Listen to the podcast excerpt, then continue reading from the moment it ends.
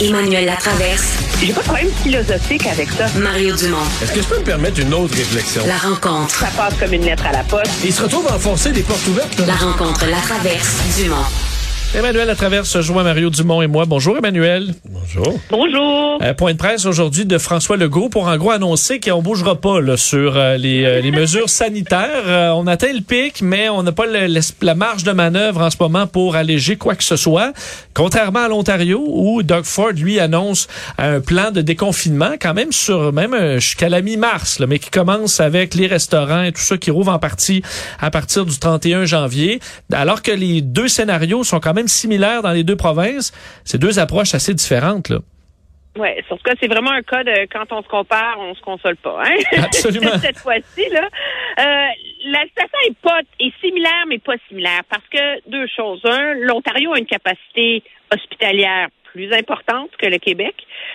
Euh, et de deux, y a, au prorata de la population, c'est comme si en ce moment au Québec, il y avait 1000 patients de moins qui sont hospitalisés là, quand on regarde le nombre de personnes en- dans les hôpitaux euh, en, en Ontario. Donc, euh, ça va moins mal en Ontario euh, qu'ici en termes de, de, de, de délestage, de paralysie, de soins de santé, même s'ils sont pas euh, euh, dans ça va pas super bien, là, mais ça va moins mal qu'ici, je dirais. Il y a le facteur aussi que Doug Ford est en année électorale.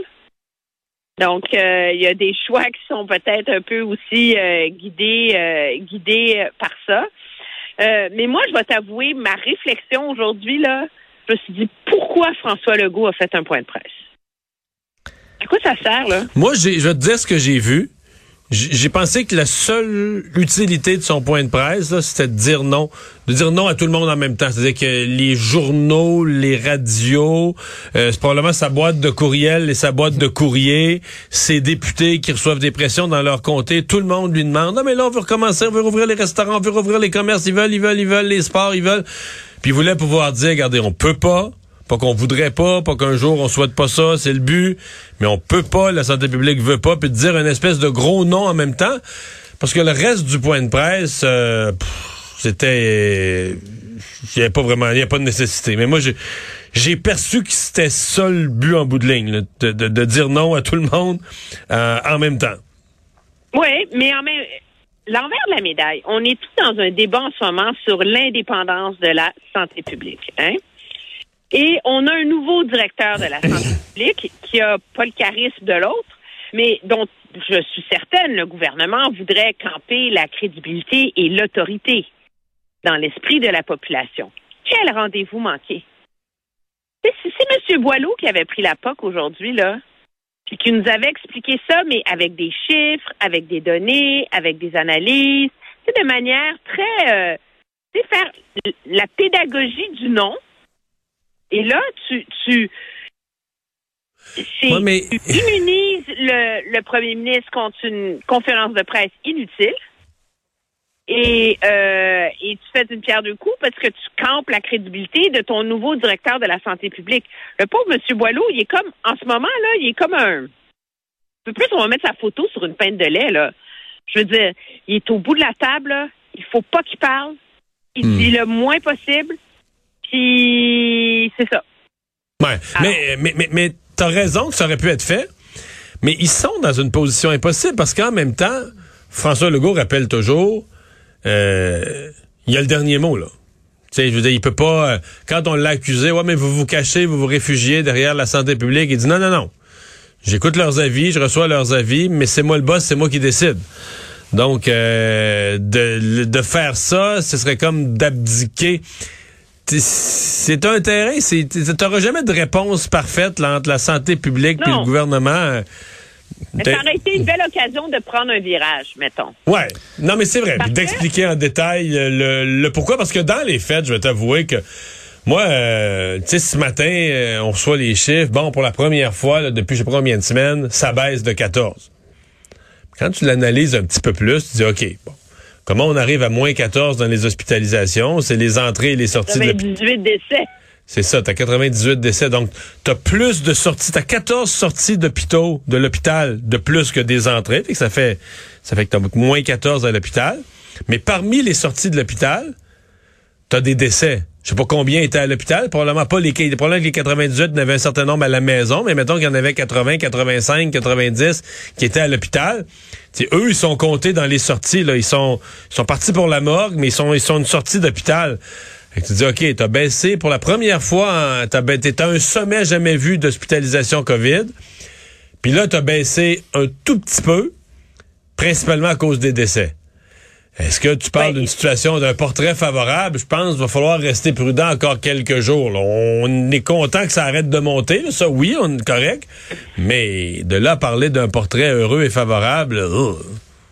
Non, et ça, euh, d'ailleurs, sur la question du taux de décès qui est euh, tellement haut au Québec, mais de manière faramineuse par rapport à toutes les autres juridictions en Occident et en Amérique du Nord, Monsieur Legault, là, il tombe carrément dans la désinformation. Il dit, vous savez, nous, là, on a la meilleure méthode de calcul. La preuve, c'est que jusqu'au mois de septembre 2021, on avait le moins de surmortalité, donc c'était ceux qui s'étaient le moins trompés.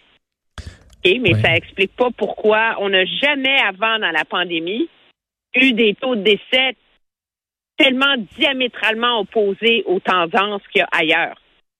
Mais il y avait, il y avait une spéciale. Depuis deux mois, il n'est pas capable de l'expliquer. Alors, moi, ça, c'est le genre de truc là où c'est pas le premier ministre qui devrait parler. Ouais. T'as raison, mais tu sais, t'as-tu vu qu'il y avait une personne de Toronto aujourd'hui qui a fait jaser pas mal ces réseaux sociaux québécois, c'est une médecin qui se plaignait de la santé publique et du ministère de la Santé en Ontario ne comprenant pas comment ça se fait que ces gens-là sont pas capables de compiler les délais, des décès dans un délai raisonnable. Qu'en Ontario, les décès arrivent deux semaines, trois semaines, un mois, deux mois plus tard. Donc, le portrait qu'on a de l'Ontario est peut-être pas complet. Là, que, donc, nous, on se plaint, on capote qu'on a beaucoup de décès, puis eux se plaignent que c'est, ça prend des semaines avant d'en faire une compilation complète. Mais non, mais de toute façon, je pense que de toute façon, tout le monde est épuisé, puis les gouvernements ne peuvent plus gagner. oui, sans doute, sans doute. Il n'y a rien à faire. Là. Tu, tu, tu, tu mets ta tuque, là, tu remontes ton foulard, là, puis tu passes au travers. Là. Je pense que c'est la seule, puis je suis... Ce que j'en comprends, c'est un peu l'attitude euh, qu'on a euh, dans l'entourage de M. Legault à dire regardez, ça va être l'enfer, il faut juste passer au travers, là, puis on avisera après, là. Parlant d'épuisement, Emmanuel et Mario, euh, les parents sont, sont épuisés.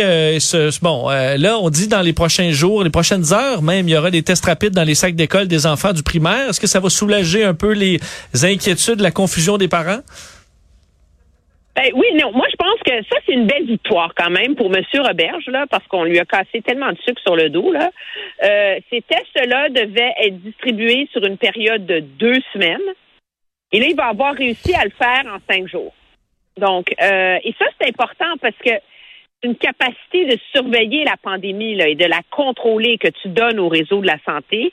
Et donc, de gagner une semaine, dix jours euh, dans cette course-là, c'est très important. Puis je pense qu'il faut quand même le souligner. Le problème des parents en est un de comment gérer les symptômes. Et ça, euh, pauvre M. Robert, il, ne peut pas la gagner, cette bataille-là. ce matin, à, l'émission de, Mario, j'ai montré un des, diagrammes là, qui est supposé t'aider à te démêler comme parent, là, où il y a 22 cas, 64 flèches, 16 couleurs. Un labyrinthe. Là.